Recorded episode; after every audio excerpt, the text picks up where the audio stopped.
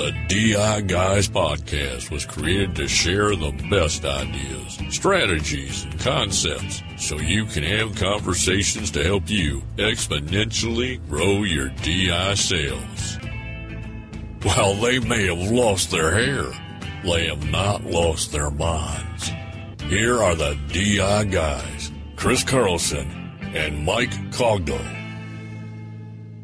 Hi, this is Chris Carlson, and welcome to this episode of the DI Guys podcast. I'm here with my co-host and good friend, Mike Cogdell. Mike, what's the latest in Denver today? Chris, good morning. How are you? Living the dream, brother. Awesome. Good to hear your voice. It's been a couple of weeks.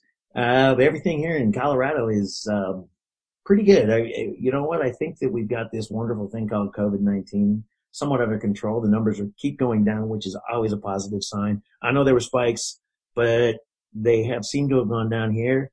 The issue we have right now is 100 degree temperatures, record temperatures to include again today, record 90s, three wildfires in the west that are becoming a little unnerving for not just people in Colorado. Obviously, the same is true all over the western United States. Fires are now starting to mount, and with fires and safety, Chris, it's amazing. You don't think in logistically, if you got to go to a gymnasium because you've been displaced, and sleep on top of each other, and then you've got six feet of social distancing.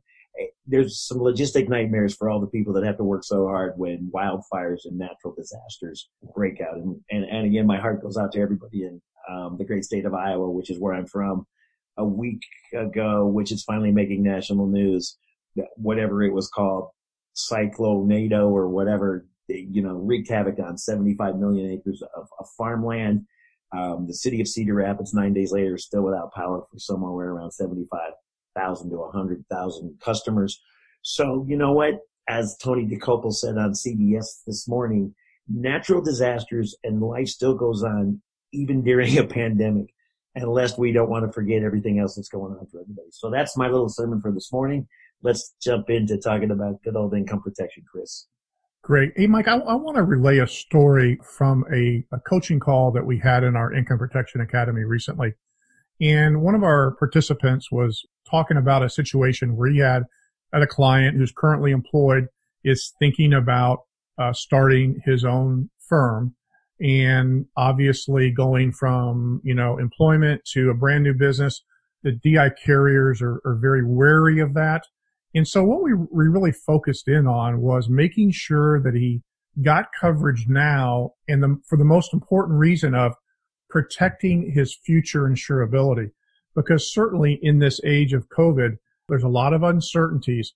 But the most important thing I believe right now, and Mike, you have been really beating the drum on this, is making sure that you protect your future insurability. So what that particular producer is going to do is add on some additional individual coverage to the group LTD policy while this person is still employed. And it's going to be several months before, if and when a person actually makes the leap. But if he does, he now has, has his future insurability covered, which I think is really critical. Don't you? Chris, I couldn't agree more. And, you know, it, it, it's good that he's doing it. And you and I know anybody that works for, we'll call it a bigger company, major industry. It doesn't have to be major, obviously, but the, the part about LTD is, you know what, the world, as I know it, is always thinking about switching gears. Um, I go back to you a long time ago. I'm not going to date you too much, but you worked in the insurance, straight insurance, you know, Provident Life and Accident, doing J's for, I think it was 20 years. And I think, and you correct me if I'm wrong, you called me one day and said, Cog, I'm 20 and out. Didn't it sound something like that? Yep.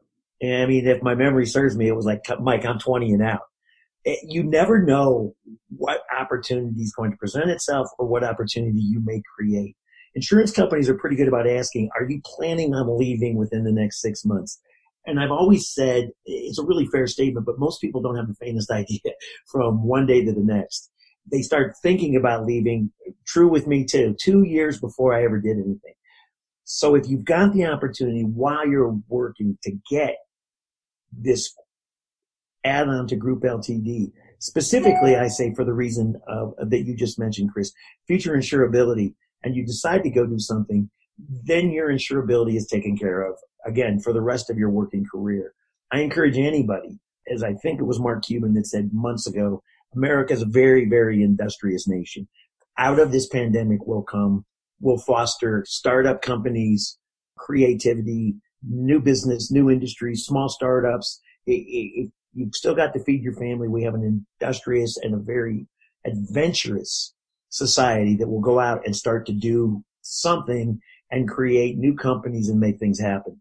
Along those lines, you and I have this conversation more often than not, and I say this probably more in 2020 than I've ever said in my career is, you know, I tell people your next visit to your physician, regardless of the cause, in other words, in, regardless of the reason that you're going to see your physician, could be the last time you're insurable for the rest of your life.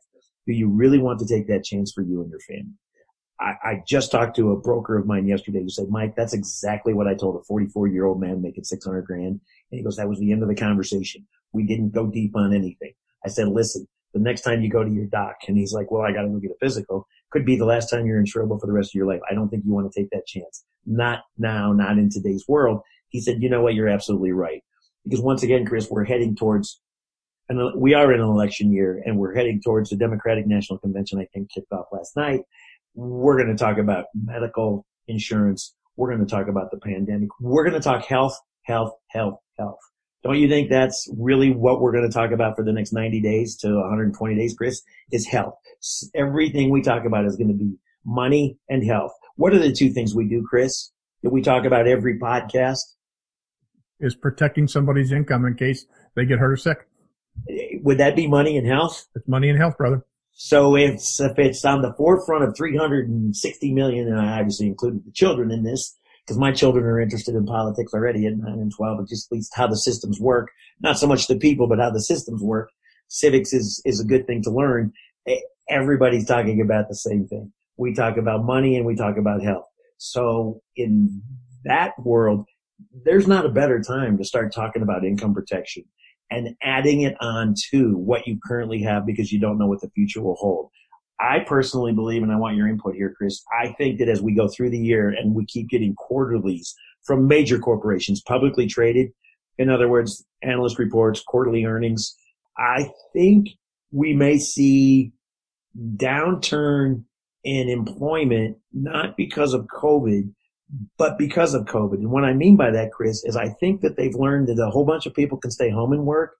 Um, I have a friend that just left um, a big insurance organization, big publicly traded insurance company, had a fairly high paying job. Actually, it was a high paying job. They're not replacing that person. Chris, they figured out how to do it without him. So let's say you're taking 30,000, I'm just making a number up, off the docket, off the books, 360 a year plus expenses.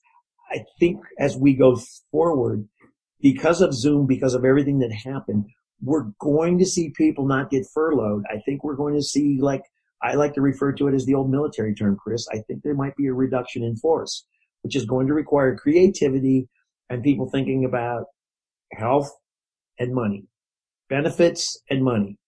Would you agree? You know, there's there, there's no question, Mike, and, and I kind of want to pull that thread a little bit further. What you said earlier, you know, with, with the, the, example you gave of one of your brokers. And, you know, we, we've talked about it on this podcast about how we think that this is a great time to be talking to people about the need to protect their income because paychecks are so critical these days because a lot of people have lost those paychecks. And we also talk about the fact that people recognize bad things can happen to them. They're not guaranteed lifelong health. So my point is this, even if the people who are listening to our podcast were to go out and talk to their clients and just ex- say exactly, you know, what you have said about, you know, the next time you visit the doctor might be the last time you're insurable. And they were to put on a minimal amount of uh, monthly benefit, but making sure they have the maximum amount of future insurability. And, and Mike, you and I both know that every carrier is a little bit different on how they do that. The point being is future insurability has never been so important you know, we, we've talked about it over the years, Mike, but I believe now that, it, you know, we're, we're in a world where it's critical because not only has COVID become such a big part, but the potential after effects of COVID, i.e. on your heart or on your lungs. And what's that going to do if an underwriter says, Oh my goodness, the person did test positive and what are his or her ramifications for the heart and lungs. We'll take that one step farther because one of these issues that we're seeing, and we typically would see it on the nightly news, is if you tested positive for COVID, and we'll use COVID as this specific example, tested positive for COVID and you got sick, and you're a 44 year old anesthesiologist. This is actually one I saw on television. 44 year, 38 days in the hospital. When they go on national television and they have him on a treadmill and say, you know, he lost 44 pounds, which probably didn't hurt, but he's got lung damage that's got to try to, which they're not sure is repairable. It's a little tough for him when you go get medical records when he was on national television with lung damage. If I'm an underwriter, I got to think twice about what kind of records do I have to get and what do I need to know to protect the insurance company because it is fair. What do I have to do now because it goes beyond COVID? It maybe become a pulmonary, a lung and a heart issue, cardiovascular and pulmonary issue. What you don't want those as exclusions. And it could all have been because of a virus, Chris. Let's just go all the way back to the very beginning. Just a virus. I think that's so so critical, Mike. And you know, we we've joked over the years about that skin and contents waiver. And mm-hmm. when you have a you have a, a, virus like this where it can affect so much of your system, if you will, you certainly want want to make sure that your insurability is protected. So I know we're beating that drum a lot on today's uh, episode, but I, I really believe that the action item from today's episode is to is all the all producers need to make a commitment to ha- at least have the conversation with their with their clients and their prospects that they have upcoming meetings with to have this future insurability conversation. Because if they don't, they could really put them in a horrific situation down the road because, because they can't get coverage because something bad happened to them. Chris, I couldn't agree more. And I think it's well put. And I had lunch again with an asset accumulator. I am going back to lunches, beginning to do things a little bit the way I used to. But we had lunch. Naturally, we had lunch outside. But short story long as we finish up this episode because it's right in conjunction with what we're talking about. Now's the time to have the discussion. And my buddy that's an asset accumulator said, I'm having no problem maintaining clients. I actually get some referrals, which is good, but not a lot. And he goes, you know, I think that this income protection, Mike, and this came from him. I think it could be the best, and I haven't heard it put this way, Chris.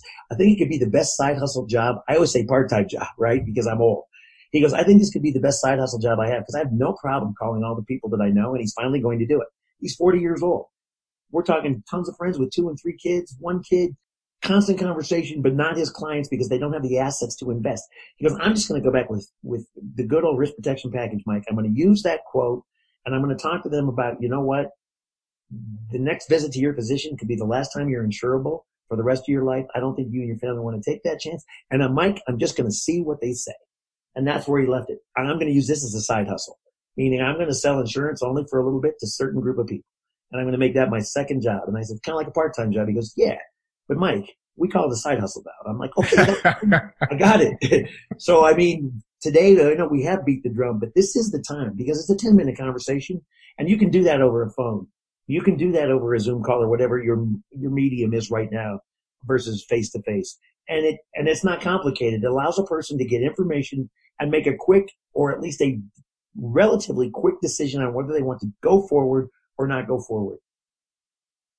I think I think it's so so important, Mike, and I, I hope that our listeners will, will accept that challenge and, and have those conversations, you know, with their clients and the prospects that they are having either Zoom meetings or phone calls with, because I think it's going to be the best thing that they will ever do for for those people.